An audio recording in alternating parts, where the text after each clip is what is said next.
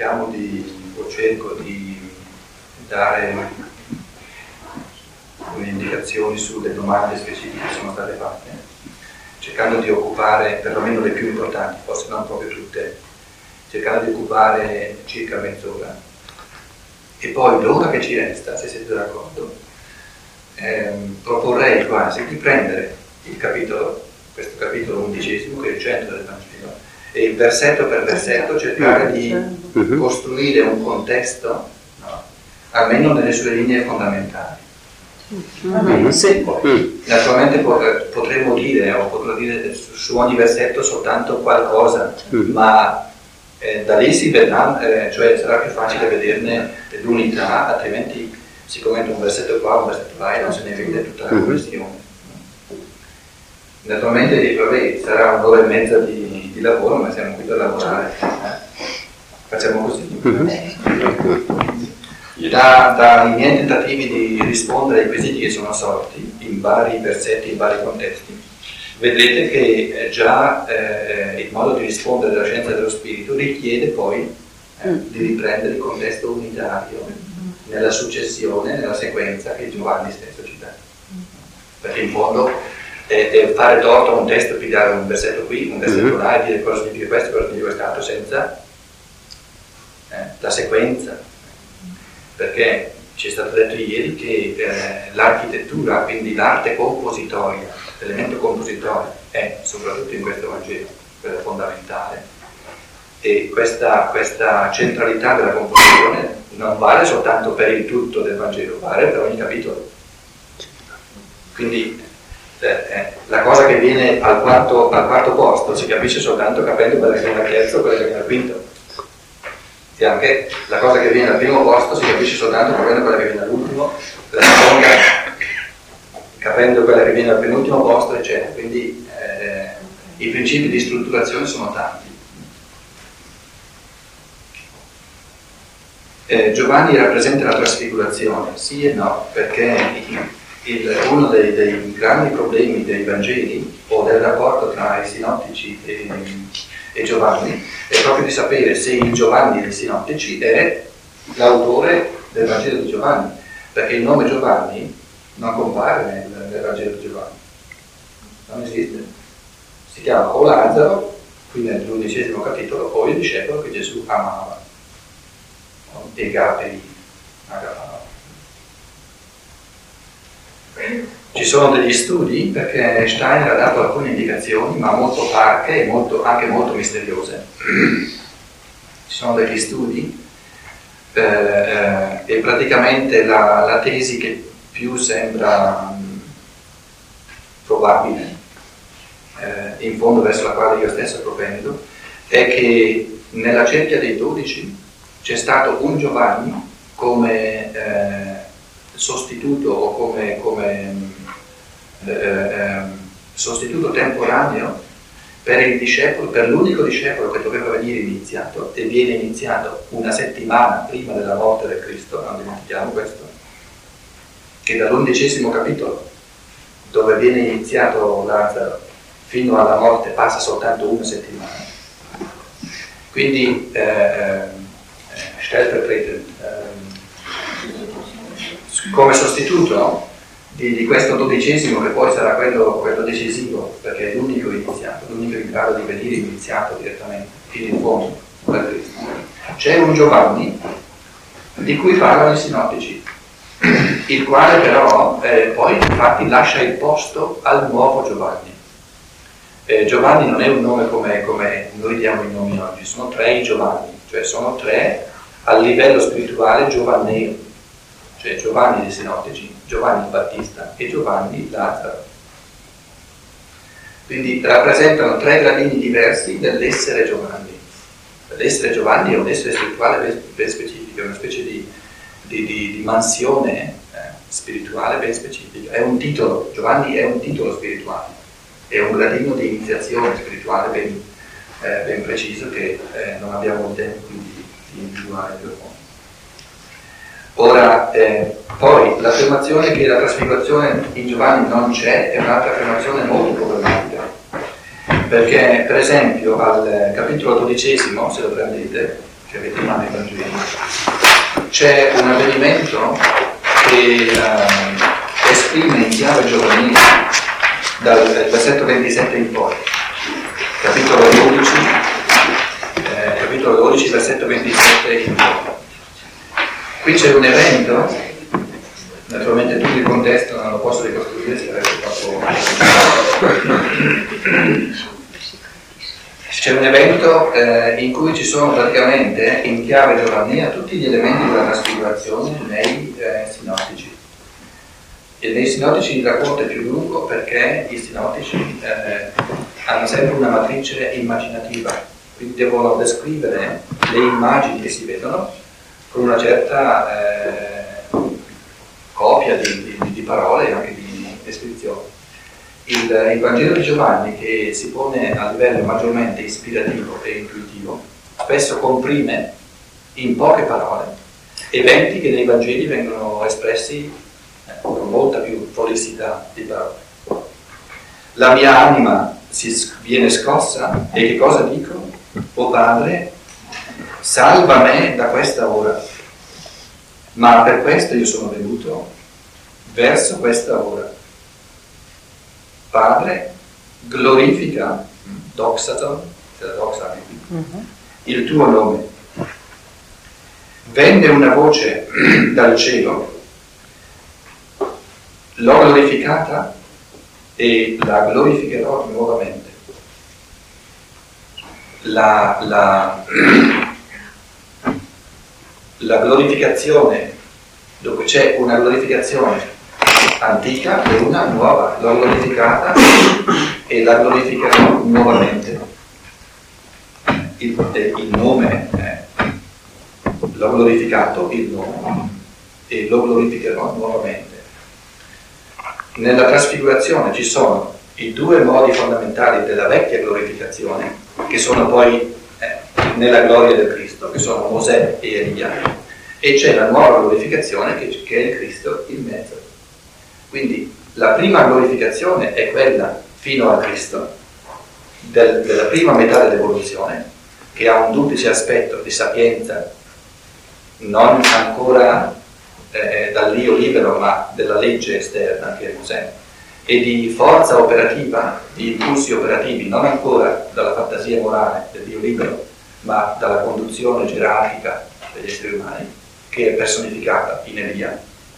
E questa vecchia glorificazione cede il posto a una nuova e lo glorificherò nuovamente, cioè in modo nuovo, non un'altra volta. Palin in, in greco non significa un'altra volta, significa in modo nuovo. E il modo nuovo è il Cristo.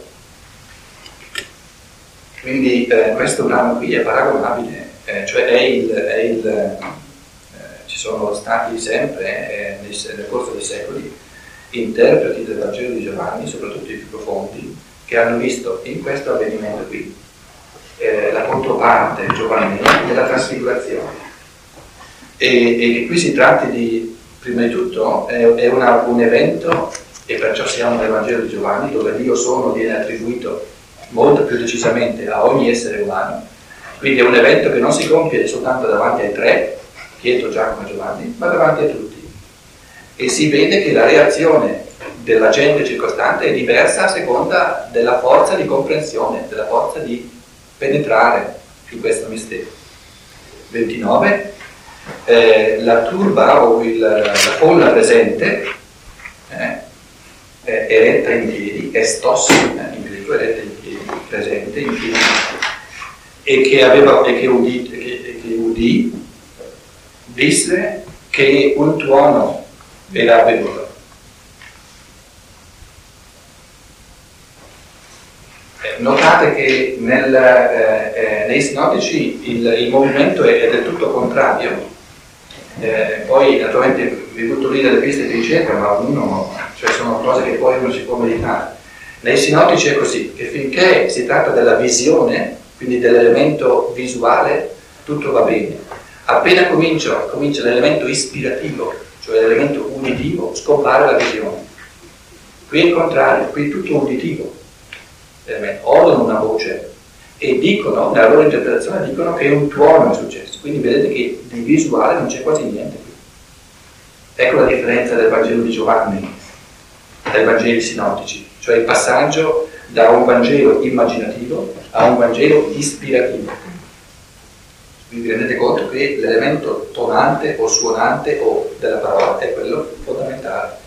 Non viene espressa nessuna immagine qui. No, non viene descritta nessuna immagine visiva. Raffaello si è molto occupato con l'ultimo lavoro di questa trasfigurazione e lui in effetti, poi non l'ha portato bene lui, però c'è veramente questa divisione del, del quadro, c'è la trasfigurazione. E io ascolto che proprio accanto alla trasfigurazione, allo stesso livello, un po' nelle tenebre c'è l'unica figura che può guardare questo, è la figura di Giulietto, che con le, la, eh, con, con le braccia aperte e in estasi e la folla, sia anche i, gli apostoli che la folla sotto, non guardano questa luce. La folla sotto è molto agitata, come dice qua, in piedi, hanno dei rapporti tra di loro, è solo un giovinetto eh, che si dice che ha perso il senno, guarda con occhi sgranati e indica il Cristo. E io penso che si sia molto basato sulla parte. No, no, no, no. Eh, no, nella, nella rappresentazione. Sì, no, va detto nei, nei sinottici, come scendono dal monte, mm. ai piedi del monte trovano gli altri nove con un lunatico, questo bambino con la posizione proprio della I, mm. nell'euritmia, eh, un lunatico, quindi preso dalle forze della luna, non dalle forze solari, che loro non riescono a guarire. E il papà di questo bambino chiede poi a Cristo come mai loro non sono stati capaci di, di in questa scena di Raffaello sono tre, tre eh, piani eh, chiarissimi. Il piano della Trinità sopra il Cristo con Mosè e con Elia, i tre apostoli in cima al monte eh, che testimoniano di questa scena e poi la scena che avviene in fondo al, ai piedi del monte, contemporaneamente, però come due scene diverse. Tutto descritto nei sinottici, non in Giovanni. Sì, ma questa figuretta che quasi non si vede, ma c'è. Che è a ah, non parli del lunatico? No. Ah, che sta là. Parlo a livello del, della trasfigurazione proprio. In alto, sì. È una figura angelica, eh?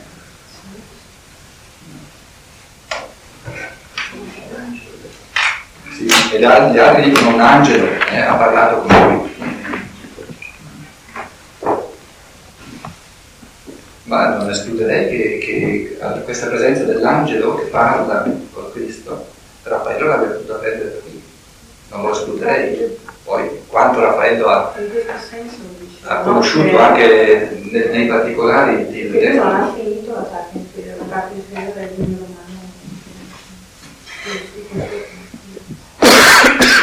Altri dicono no. Dissero un angelo ha parlato con lui, ha parlato a lui quindi vedete che il tutto è un, un, un essere alle prese con l'elemento ispirativo. Ha parlato con lui. Si tratta della parola.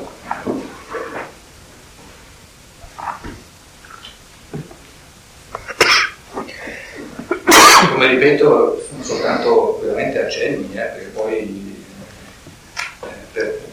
tutta la mattinata adesso su questo secondo, dodicesimo capitolo. No? Mm. Eh, fare il contesto, eh, è stato molto detto sulla, sulla, differenza tra la vecchia iniziazione e la nuova iniziazione.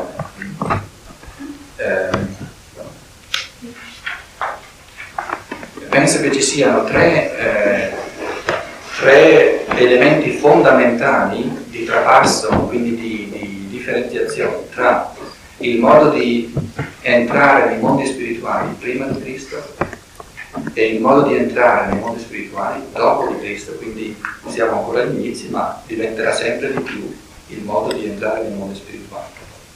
La prima enorme differenza è che l'antica iniziazione prima di Cristo era solo per alcuni privilegiati e che l'iniziazione che porta la, la forza di entrare nei mondi spirituali che porta il Cristo, che poi la forza del pensare puro, del sentire puro, del volere puro, che questa forza è per tutti.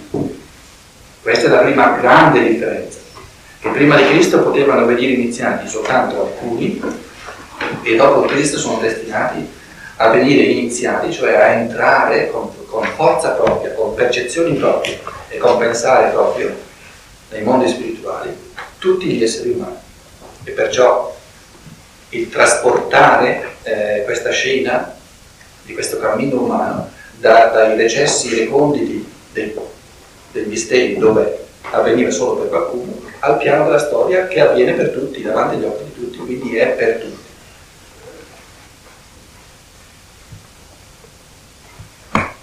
La seconda grande differenza è che eh, prima di Cristo la, la, catarsi, quindi la purificazione e poi i tre giorni di iniziazione vera e propria venivano compiuti appartati dal mondo, ci si appartava dal mondo, quindi ci si ritraeva dalle, dalle faccende diciamo, quotidiane di ogni giorno, cioè di, proprio di, di ciascuno.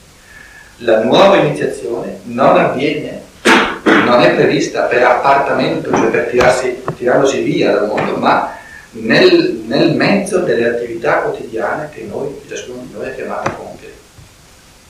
Questa è la seconda, la seconda grande differenza. Com'è? Questo era uno scandalo. Sì, per loro era, era una cosa inaudita, era un tradire.